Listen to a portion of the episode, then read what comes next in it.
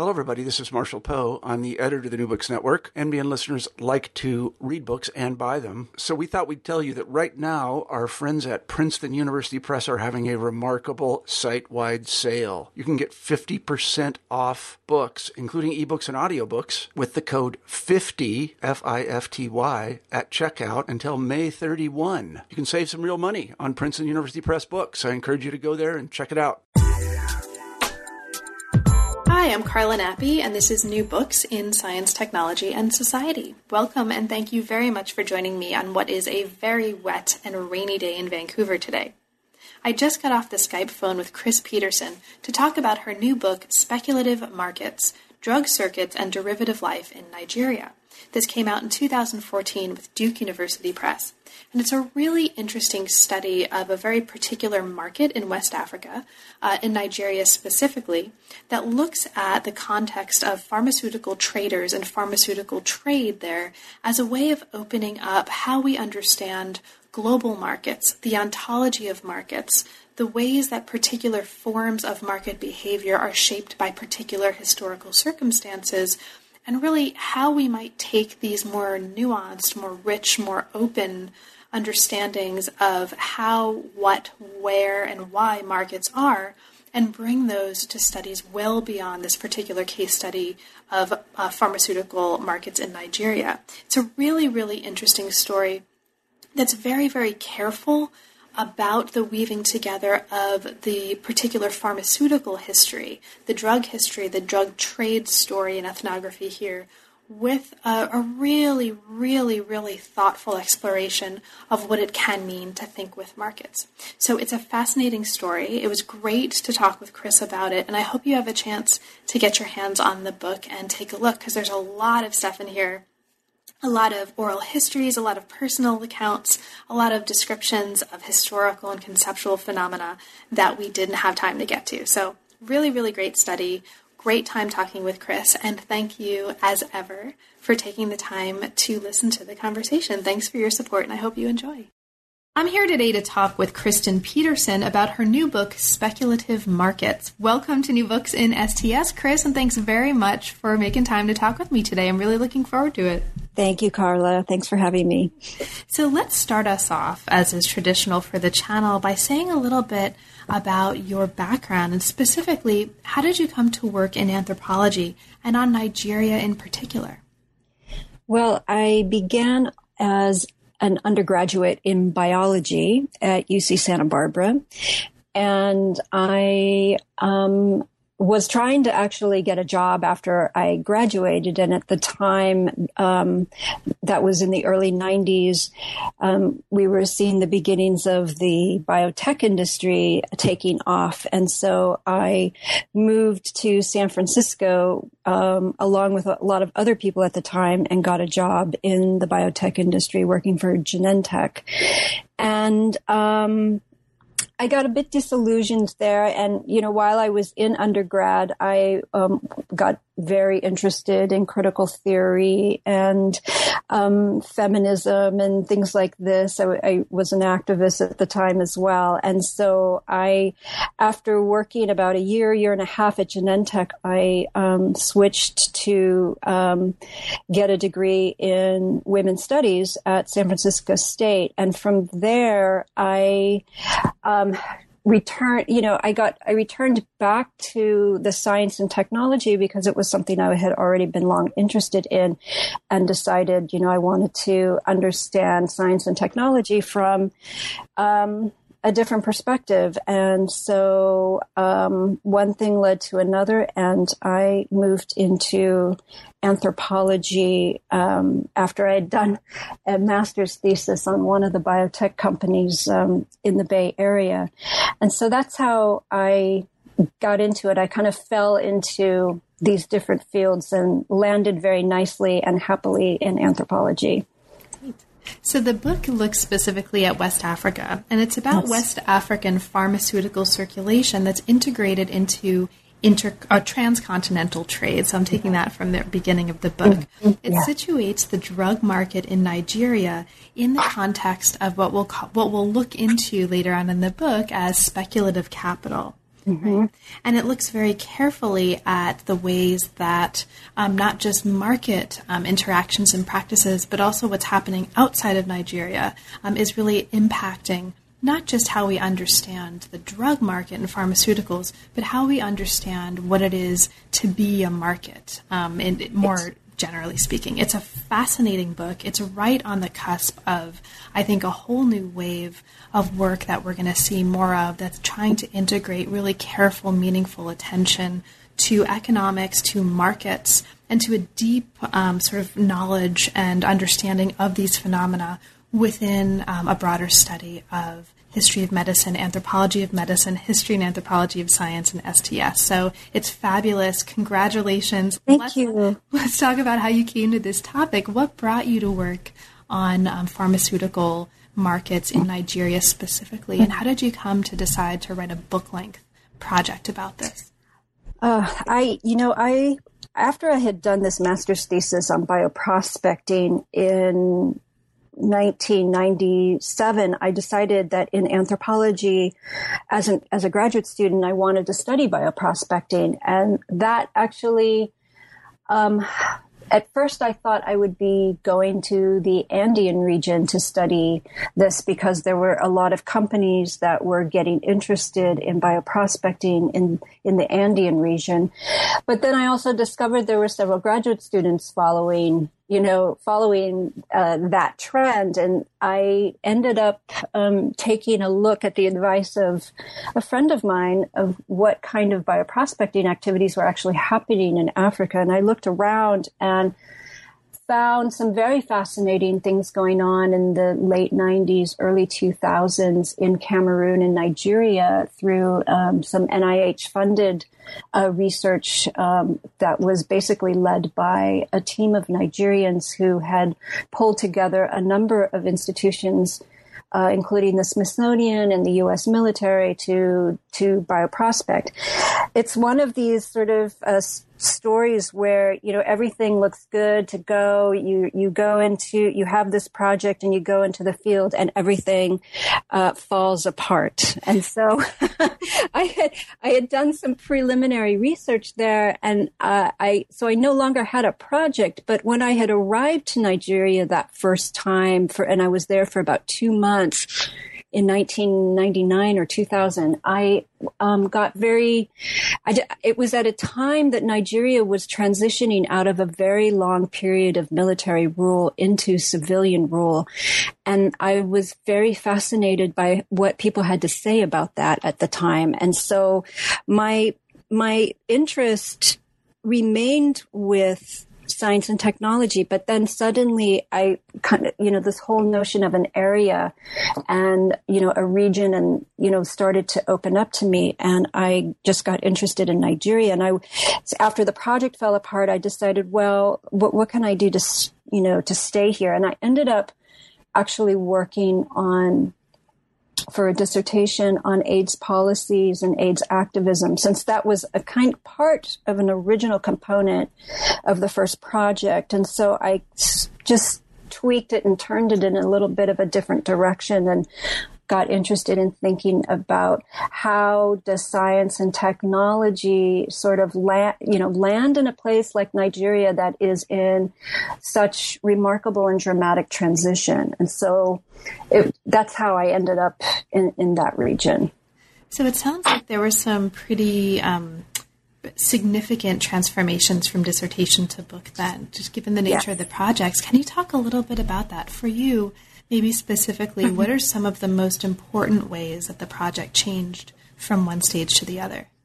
Yeah, mine um, was a bit exceptional because I did not turn um, the focus of the dissertation into a book.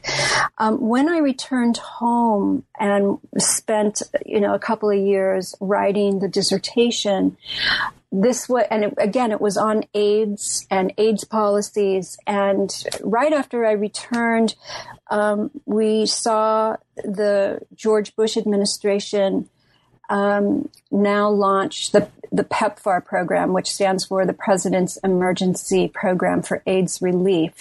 And what that program essentially did in term in relation to my project was um, everything that I had documented during that year, like no longer existed after that program was implemented. And so I felt that in order to do justice to the dissertation project, I had to also, you know, start looking at this PEPFAR program. But then when I did, I thought it, it turned out to be, um, pretty overwhelming. It required um, a lot. It, it, required a longer term uh, perspective and research project. And given that I was, you know, coming up for tenure, I needed to figure out how I was going to, you know, turn this into a project. So I had one chapter in the dissertation that was about private, you know, drugs circulating in private drug markets. That was, that was not based on any ethnographic research I did, but was based upon the research that a number of Nigerian academics and and the business community, the, the, the drug manufacturing community had had produced over the years.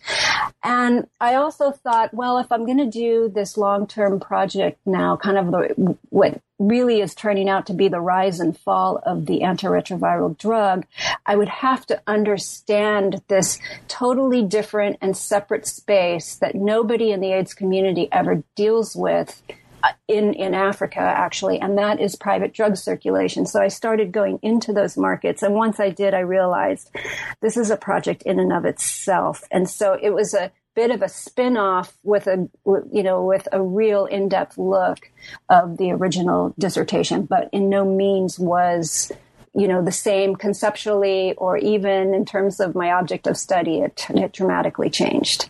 And so it, it's, it, it really was that tenure that also kind of pushed some of those decisions as well. Mm-hmm. Isn't that interesting how that yep. works? I, I think a lot of us have been there. Yeah. So when your accounting of how the project transformed is actually really interesting, and, and I'll just mention one of the things, one of the many things, and we'll talk about this in the course of our hour that I really love about the book is it's taking a concept that market, oh. right? That, right. you know, a lot of people use that word, you know, the drug market, the medical market, market, market, and really asking us to explode that notion and get inside of it and think about even, okay, well, what are the assumptions that we're bringing to the notion of market itself? Right. And what happens, you know, when we probe those assumptions and open them up, and we really have to do that in order to be able to talk about anything on a global scale, on a, and also anything local. Anyway, there's lots of fascinating, really, really important stuff that's happening here that I think is um, uh, potentially extendable well beyond how we understand Nigeria specifically. Mm-hmm. Yeah, um, I, you know, it's interesting because um, one of the things, one of the reasons why I continue to go to Nigeria is because um, every time I go, it's it's a place that really trips up our notions of market, of capitalism, of neoliberalism, of risk, of, of so many different terms. And, and, you know, I mean, what we find in our literatures here about that just doesn't even map on to what I constantly find there. And so in taking the market and what happens there, I, that, yes, you're right. One of the main objectives was to constantly um, unsettle our assumptions about what's happening. But I wanted to also do it in a way that didn't make the Nigerian pharmaceutical market the other, right, of economics. But, and so that's why um, I did a, you know, a lot of work around talking about the way that speculative capital becomes important, that offshoring manufacturing becomes important. Um, the book also spends some time in one chapter in India and China to sort of look at um, this sort of in, as an intersecting point between the Nigerian pharmaceutical trade and the brand name industry's global pharmaceutical circulation. And so it was a way of trying to show that, you know, this isn't just some sort of, you know, notion of or rehashing the discourse that Africa is delinked from the rest of the world, but to really show um, the immense ways in which pharmaceutical trade is integrated to the global drug trade. And so that was, but also maybe also makes strange in many ways how we understand the market to be working here and how we understand neoliberalism to be working here. So that was, yes, that was the, those were ultimately a lot of the objectives to sort of track some of that stuff. And, you know, and in doing so, I, I also had to look at the ways in which you know, pharmaceuticals, along with many other commodities, are traveling through these sh- shadow economies as well, and to um, and that becomes also quite important in understanding, you know, what we mean when we say things like generic drugs or illicit drugs or standard or substandard drugs. So, yeah. Right. And this all starts from chapter one, right? So, chapter mm-hmm. one looks at several factors that made it possible for um, a couple of transformations to happen. We right. have a transformation of control over the market. So you chart here a transformation in control over national drug distribution that switched from Nigerian pharmacists and North American and European multinationals to Igbo traders from eastern Nigeria and to generic drug manufacturers in China and right. India. And the major case study here um, is a place called Idumota Market. I, don't, right. know if I'm pronouncing anything. You are. okay. You are. so Idumota Market, can you introduce that as a space for us in terms of your experience with it um, during your fieldwork? Idumota Market is located on Lagos Island. Um, the city of Lagos in Nigeria is um, right on the, the coast. And it is a city of 20 million people. It's considered one of the, it is the largest city in, in Africa. It is um, also considered probably the one of the most chaotic cities on the planet. And so Idumota is one of, I, I would say, exemplifies these, uh, these, these, uh, these stereotypes, uh, so to speak. And um, it's a site where almost all of the secondhand goods that enter into the c- country, which, you know, makes up the bulk of uh, products that are traded um, within Nigeria. Um, and so it is the you know the first place where um, where drugs are received, and inside of the market where all kinds I mean every single kind of commodity you can imagine is available for for sale in this place, and it's a it's a it's a it's a it's a massive uh, market that's um, basically overlaps in what was one of the real old neighborhoods of of the city. And um, in about 10 square block blocks is where pharmaceuticals are traded.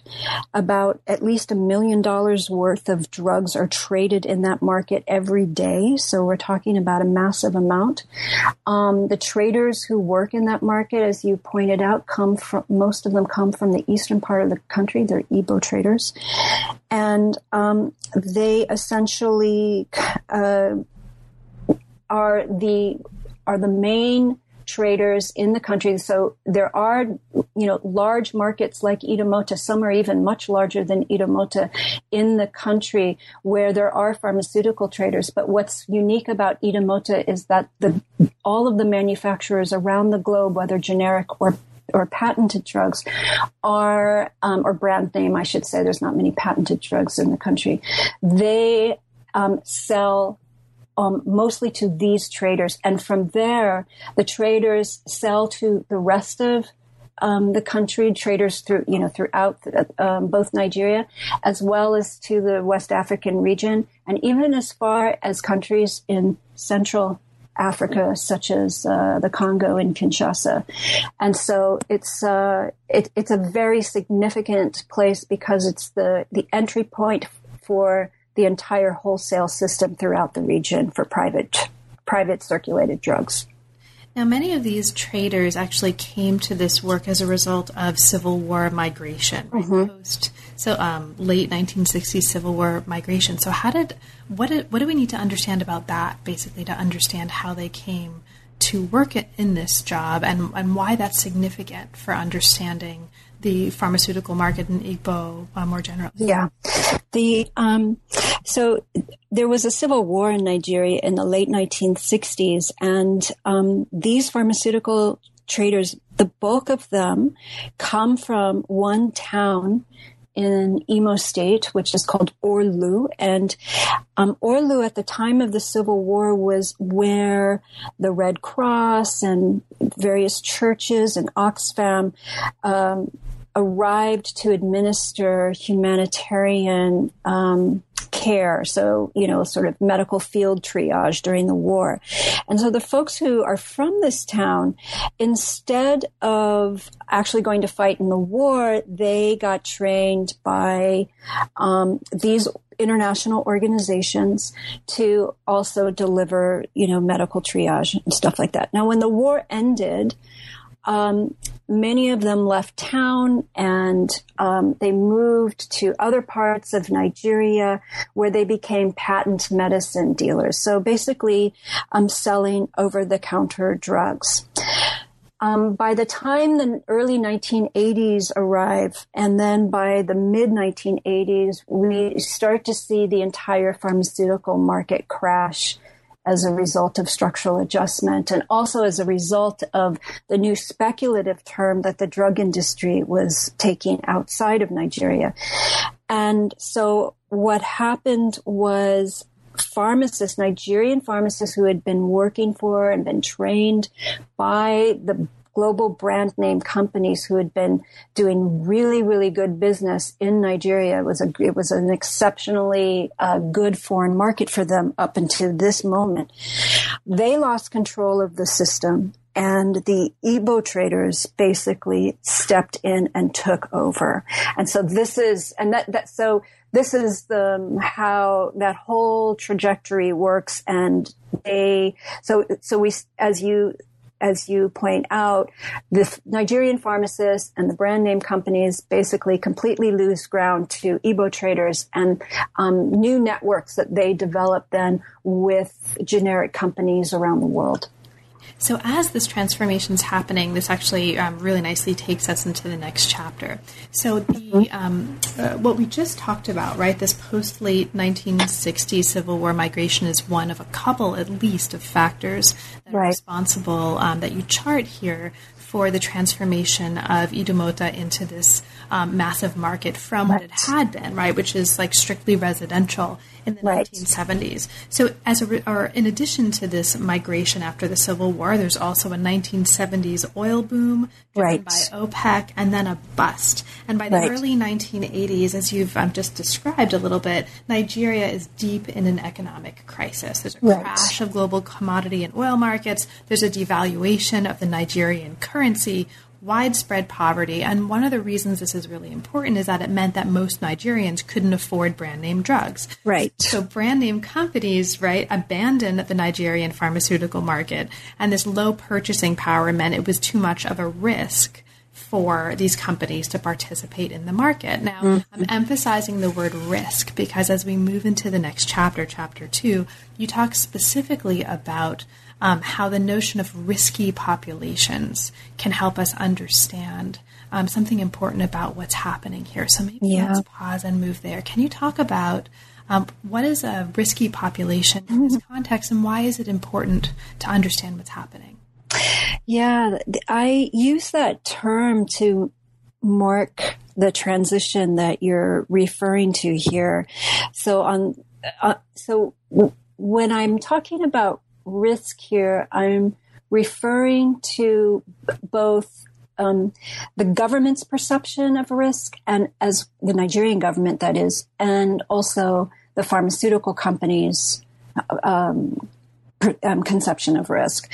So in the 1970s, the government is basically providing um, you know, things like pensions and free education.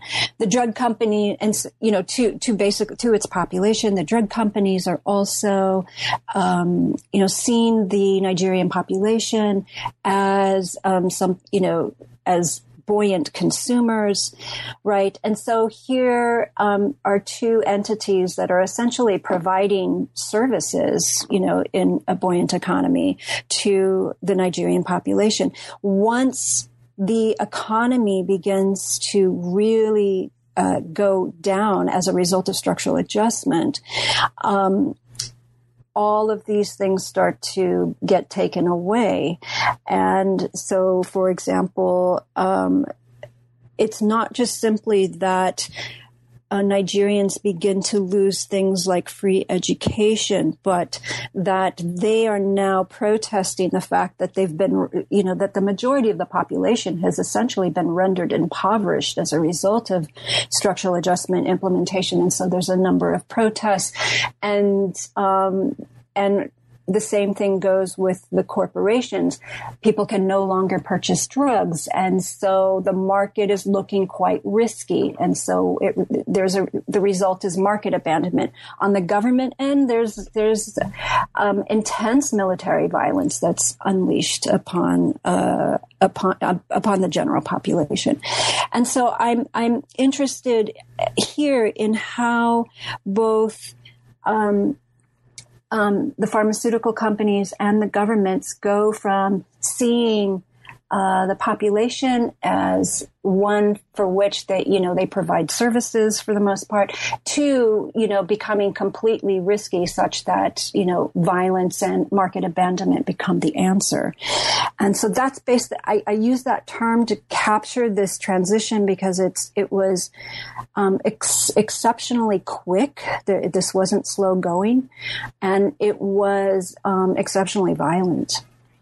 So the pharmaceutical industry remakes itself, right, as a result of all of this by becoming tied to the speculative marketplace. And you talk in this yeah. chapter, um, and we won't have time to talk too much about it, but I just want to mark it because it'll, I'm sure, come back up later. You talk about the importance of the industry pursuing speculative capital. Yeah. And then take us through a couple of examples of two companies, Upjohn and yeah. Pfizer, um, that both abandoned the Nigerian market. Yeah. Yeah, I talk quite extensively about those two uh, companies. They're they're good examples to show um, what was also at risk for these companies. So I wanted to show that it wasn't just simply that the Nigerian market, as it was tanking, and that people could no longer buy drugs. That that was the sole dis- reason that drug companies took to pull out of the Nigerian market, but that there was this other thing on the horizon in the early 1980s. And that was, you know, that companies who were not doing very well. Remember, there was a you know, it's coming out of a 1970s global recession and, and they themselves uh, didn't exactly have a lot of drugs in the pipeline. They had a lot of patents expiring, generics competition, you know, things like this. And so as they themselves were struggling to stay afloat, the opportunity to um, actually um, in, you know, excuse me, get finance capital from like Wall Street banks, etc., pre- presented itself, and so, um, and one of the things that I, okay, so there was a number of sort of factors that um, were involved in pursuing speculative capital um, that ultimately led to this consolidation frenzy. Because one of the things that the you know that investment firms um, said to companies was, in exchange for this finance capital, though, you're going to have to show short-term gains, which we know that drug companies can't exactly do, because it you know it takes um, you know, 10 to 15 years to bring a drug to market. And so to actually show short term gains in terms of not just profits, but rates of growth become pretty impossible. So the way to actually meet those de- those demands was to do things like acquire other companies, merge and consolidate. And so we saw this huge consolidation frenzy that happened in the 1990s. And at the same time that all of those mergers and acquisitions took place, companies were also massively dumping assets, so including entire markets like Nigeria. Um, and you know, the end game was to basically come out top, uh, out on top. Um, and so I show how Upjohn at this time was basically the ninth largest company in the world. Pfizer was number one.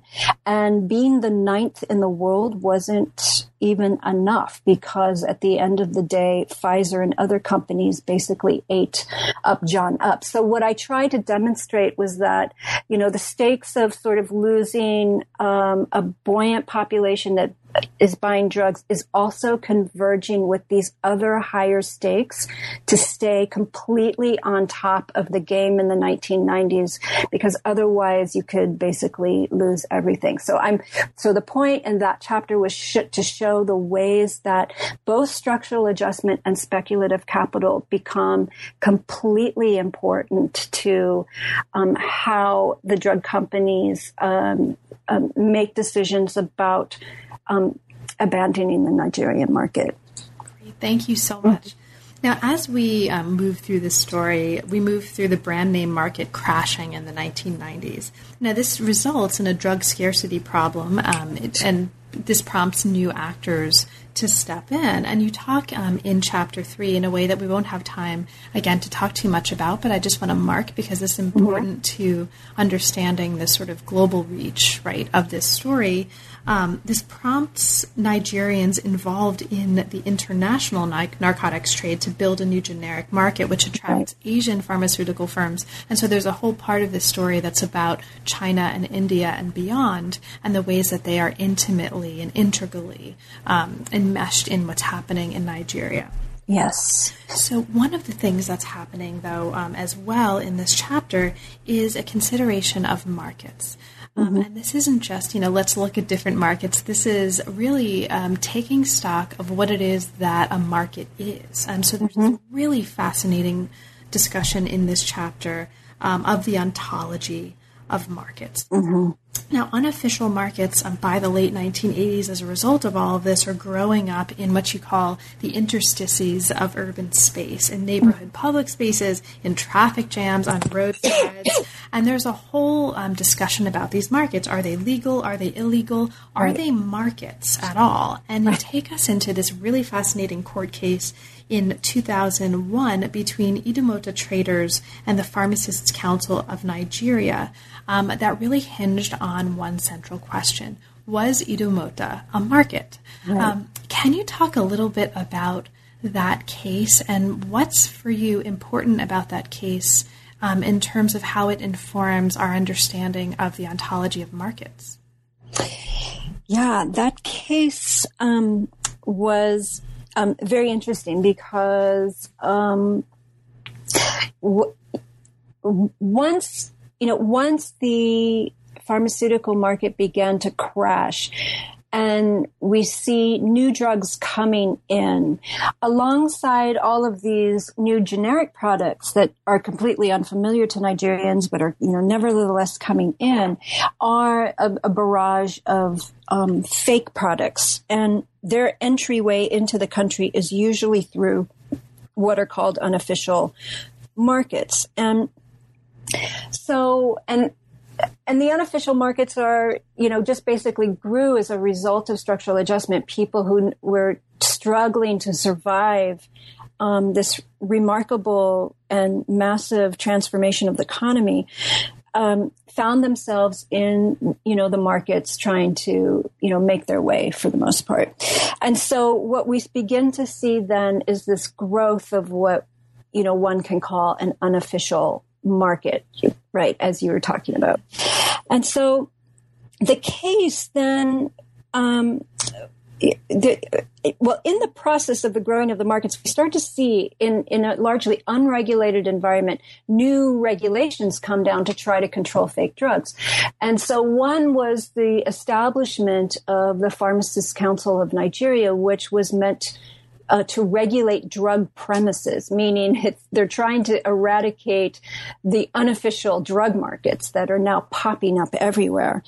And um, they did this in part not only to uh, eradicate fake drugs, but also pharmacists wanted to take back the system that they once controlled. This was another motive.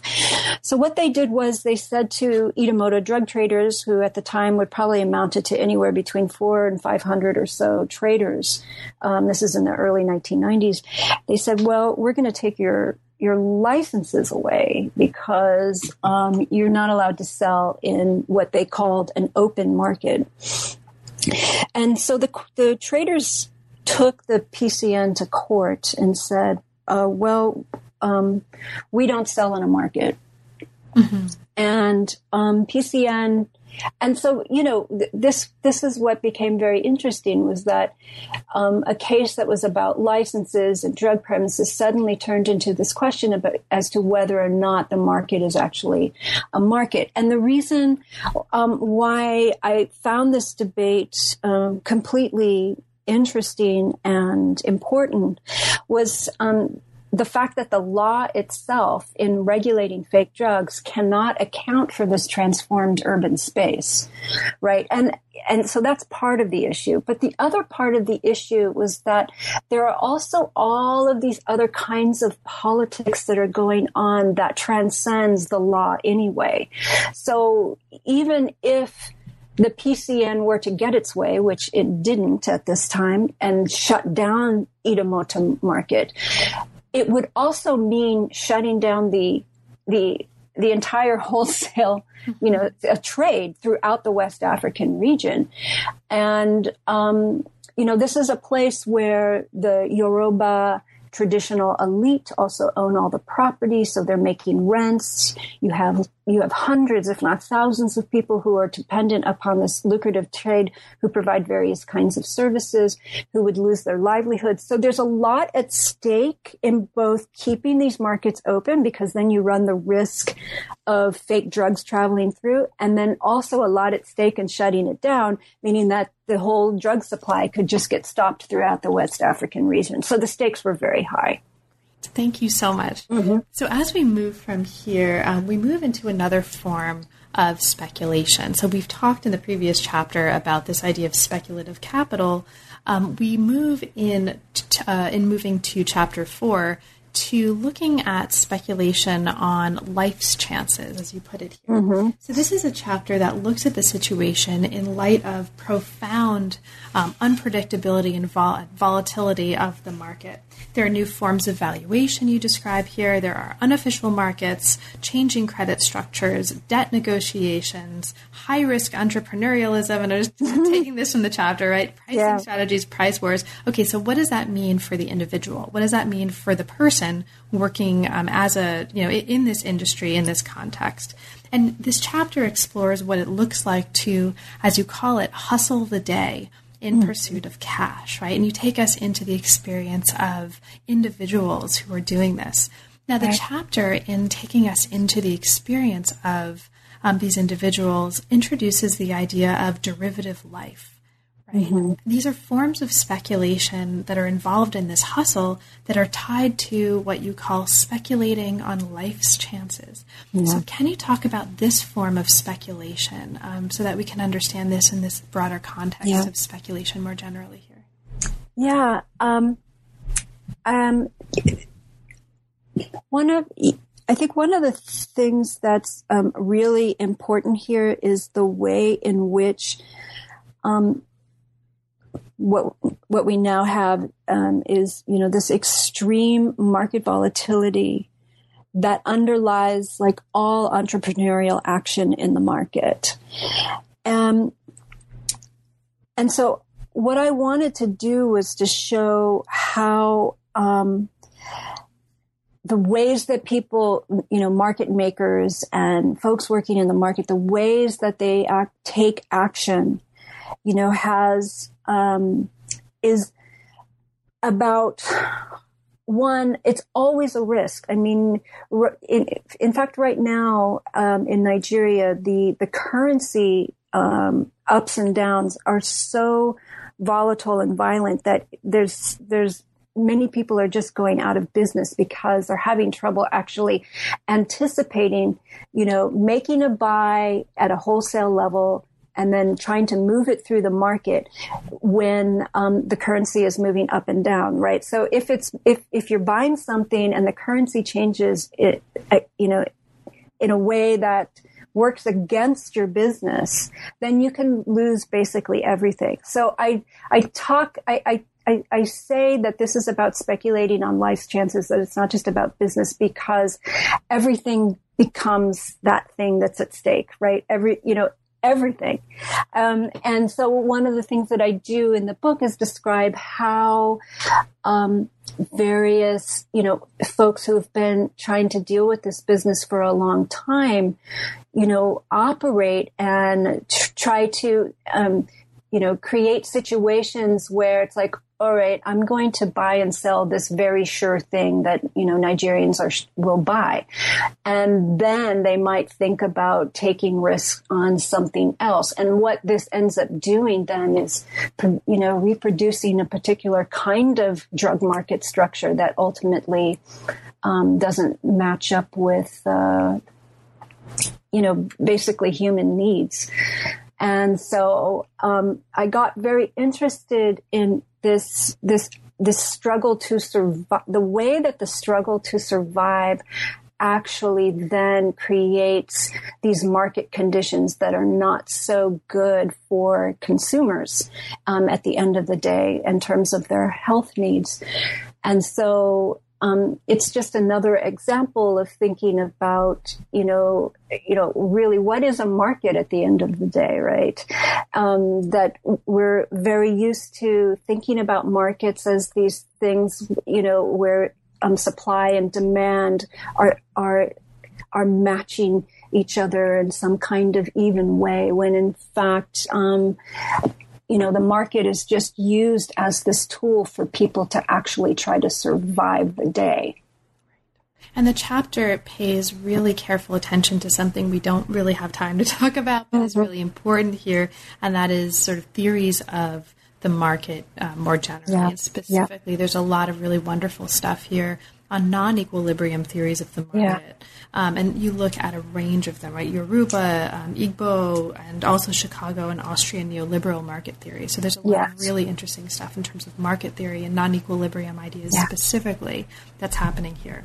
But you mentioned um, just before that these circumstances are not so good for consumers in terms of their health needs, and this is very much a focus of the next chapter. Mm-hmm. Now, as drugs are priced lower and lower to appeal to a relatively impoverished market, price differentials disappear pretty soon, um, kind of down the road, right? Because the drugs are already priced so low. So the next bit to change, if you want to make money on this whole thing, is the chemistry of right. drugs. And you talk about strategies for changing um, the active pharmaceutical ingredients so they become kind of cheaper and right. more competitive. And you um, talk about this in the context of chemical arbitrage here. So it's really, really interesting.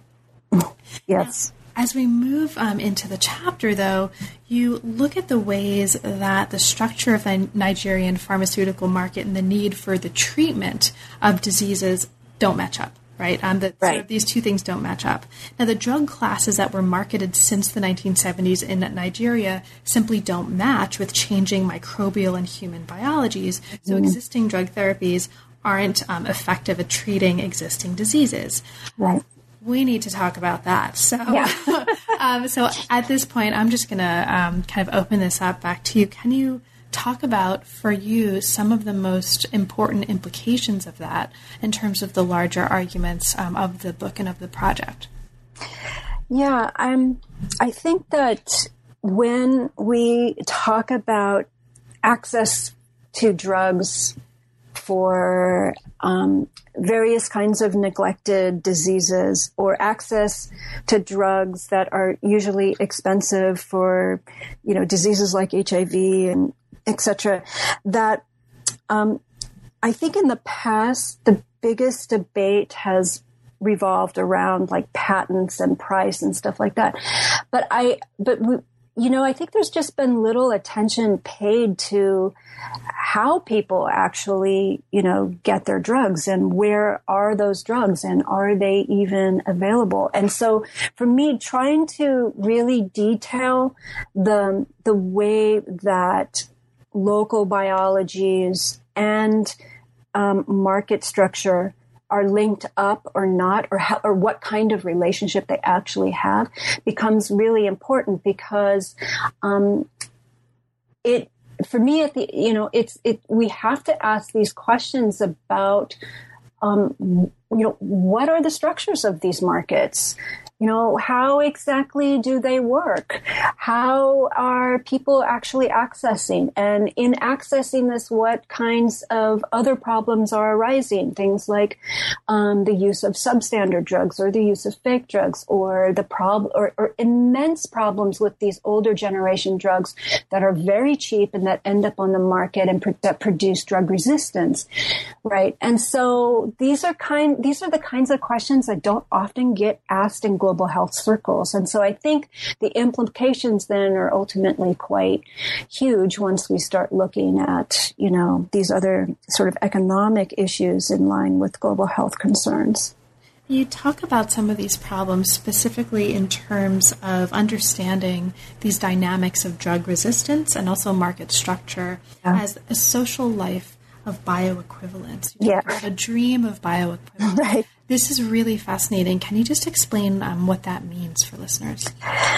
Yeah, I. Um, it's a very simple, you know, sort of idea that um, um, that there's a perception, you know, in that part of the world where, um, um, you know, where well, actually, there's an experience, I should say, of taking drugs that um, where one is always at risk because one doesn't know if you know you're taking a substandard drug, a fake drug, a, a you know, or a, right. a you know. That's so you, you you just you just don't really know, even if it's coming from the manufacturer.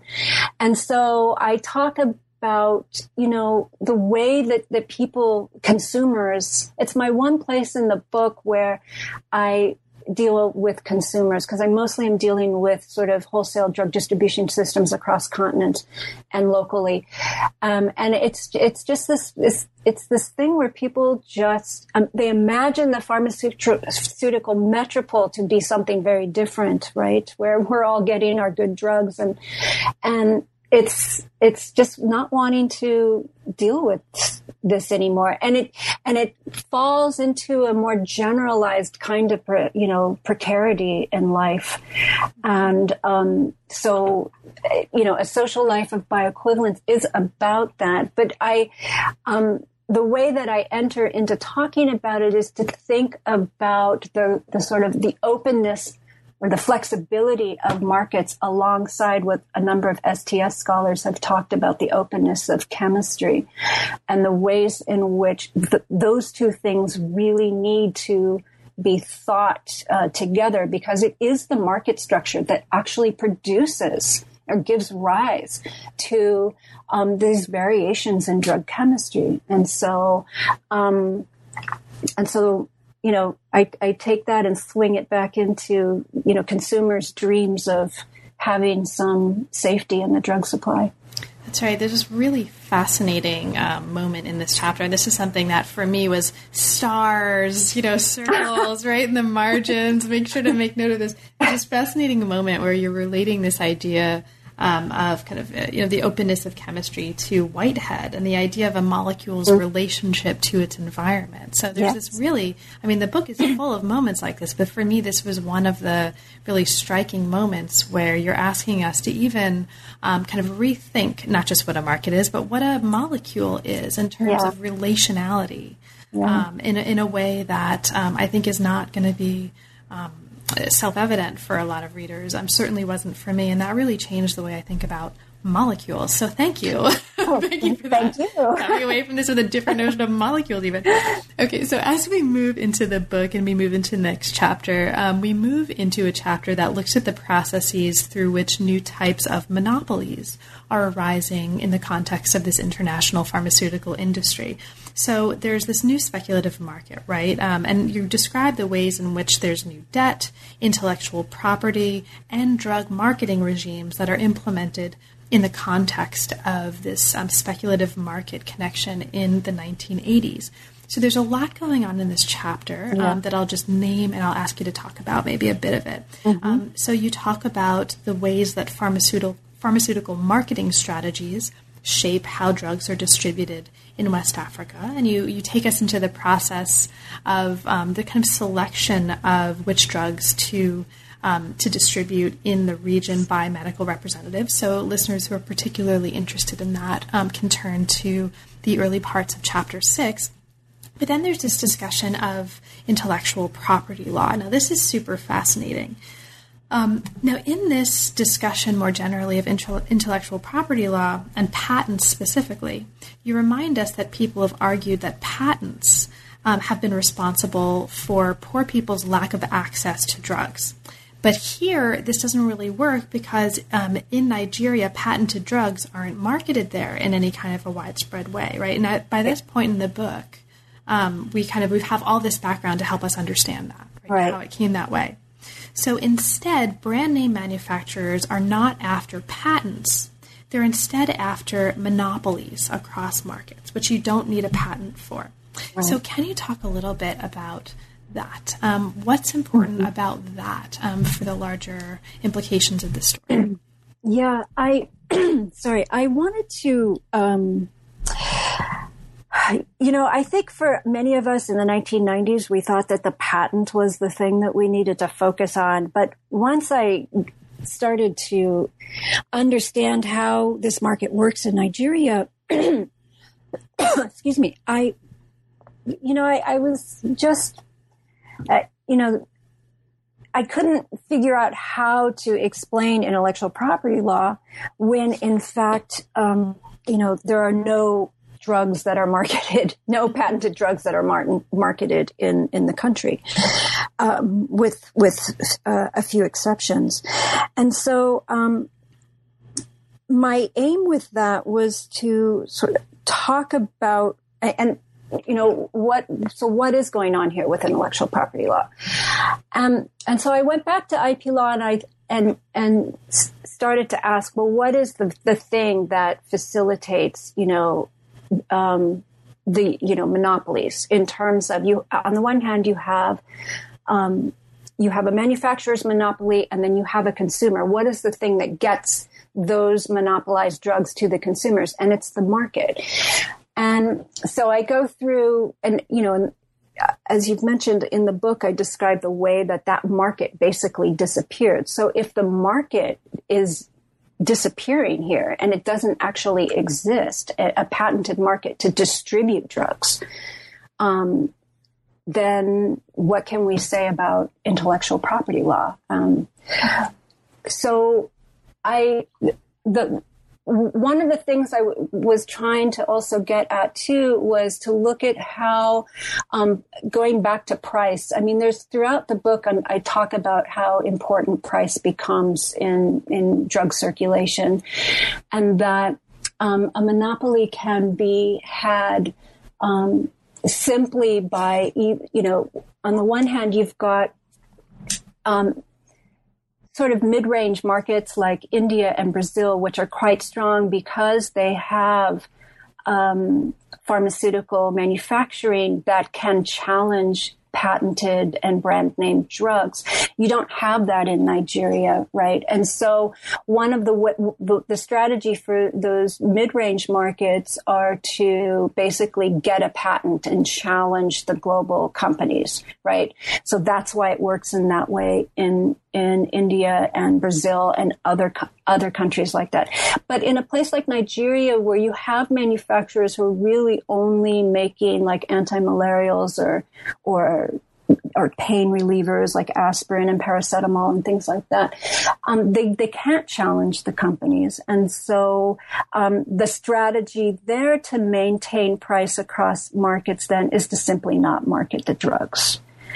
And so this is why you see a huge absence of cancer drugs, of HIV drugs, where they do circulate are on um, like the the foreign donation market. So this is where also the global health you know, comes in because, uh, or the global health kinds of programs, um, whether foreign or domestic, um, come in because that's where those patented drugs then circulate. They don't ever circulate on the private market.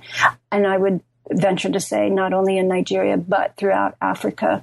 And one of the reasons for this is to, um, especially in Nigeria, and this was told to me by marketers working in the country is that they do not want um, patented drugs circul- you know, circulating in a market at a low price um, and that could easily be smuggled back into Europe because it would undercut those prices in Europe. And so the idea here is that when those patented drugs do come into into the country and they might land in a few pharmacies, they are actually uh, more expensive than the drug prices in Europe. And the whole point of that is to um, discourage any smuggling back into um, the European market, which they'll do anything to protect. So, and then I, I did introduce debt, and the only, and I'll just mention briefly. Uh, the, the issue of debt regime becomes important because it does manage to um, wipe out the competition from, um, you know, ever, you know, challenging the brand name uh, pharmaceutical industry, which um, it had, I would say, the Nigerian manufacturers had a chance to do um, in the 1970s, but structural adjustment managed to sort of level that opportunity for them. So there's, yeah, you're right. There's a lot going on there, but the idea was to show how debt and how intellectual property um, are working together and also specifically with intellectual property to show um, that it's not that the patent that matters, but that the, a strategy to obtain a monopoly is going to be different across markets. But um, the key here is to protect the price integrity, uh, especially in Europe and North America, where those markets um, matter the most to the industry. So thank you so much, Chris. So we're now we're almost almost at the conclusion yeah. of our conversation, but we're certainly at the conclusion of the book. Now, mm-hmm. there's some wonderful stuff happening in the conclusion. You take us um, on a trip with you and a friend to a laboratory, right? Zenrex, which is not the real name, right? But it's the name right. Zenrex Laboratories. Um, we meet um, uh, some really interesting people who have a sense of enthusiasm and it seems like optimism about the future. Mm-hmm. So that's a really wonderful part of the first um, bit of the in, the conclusion. And then you remind us um, later on in the conclusion what the book is not. Right, the book. This is not a story of big bad wolf corporations that are greedy. Right. right? I mean, this is not a story that's in those terms. In fact, it's asking us to avoid um, explaining what's happening and understanding what's happening in terms of corporate greed, and instead to think about structure, to think about, as you put it here, the structural logics of pharmaceutical capital through which corporate practices can be understood. Greed's built into the system itself, and actors are negotiating the, the constraints of this structure and the constraints of these market conditions. Um, so it's a very different way, and I think uh, a, a much more useful way of understanding how to enter into this story. Now, perhaps the last question that I'll ask you before we come to the conclusion, though, takes us forward. I mean, this is something that you touch on in the conclusion as well. Looking forward, for you, what are some of the most important implications of this study for motivating future work on global markets? um, like, what would you love to see um, coming out of this book, or, or, how would you love to see future work on global markets and pharmaceuticals? Yeah. Um, like, what directions do you think are particularly exciting, and, and what's your dream field look like after this? Yeah, I it would, you know, one of the things that I tried to do was to really scale STS alongside markets and economies and things like that. And I, I would love to see um, more work in anthropology that can, you know, figure out how do we think about ethnographies of systems And um, so, meaning that, you know, if you're studying in, in one particular place, how is it that you begin to understand that place and what's going on there situated more broadly, you know, in sort of some, in, and ask more macro questions about it. And I think that, um, um, I think that that becomes really, you know, really, I, I, it's, I think it's really important in order to sort of reframe, you know, what we mean by neoliberalism or what we mean by capitalism. And so just to take the example you mentioned, you know, I, I, I do say that I, it, the explanation of corporate greed is is not enough, but that my details throughout the book is to suggest that things are actually far worse than just corporate greed. That when we start to really examine the, the violence of the system itself, that corporate greed is like the last thing that we should really be caring about. We should be caring about the ways in which all of this is functioning within a system.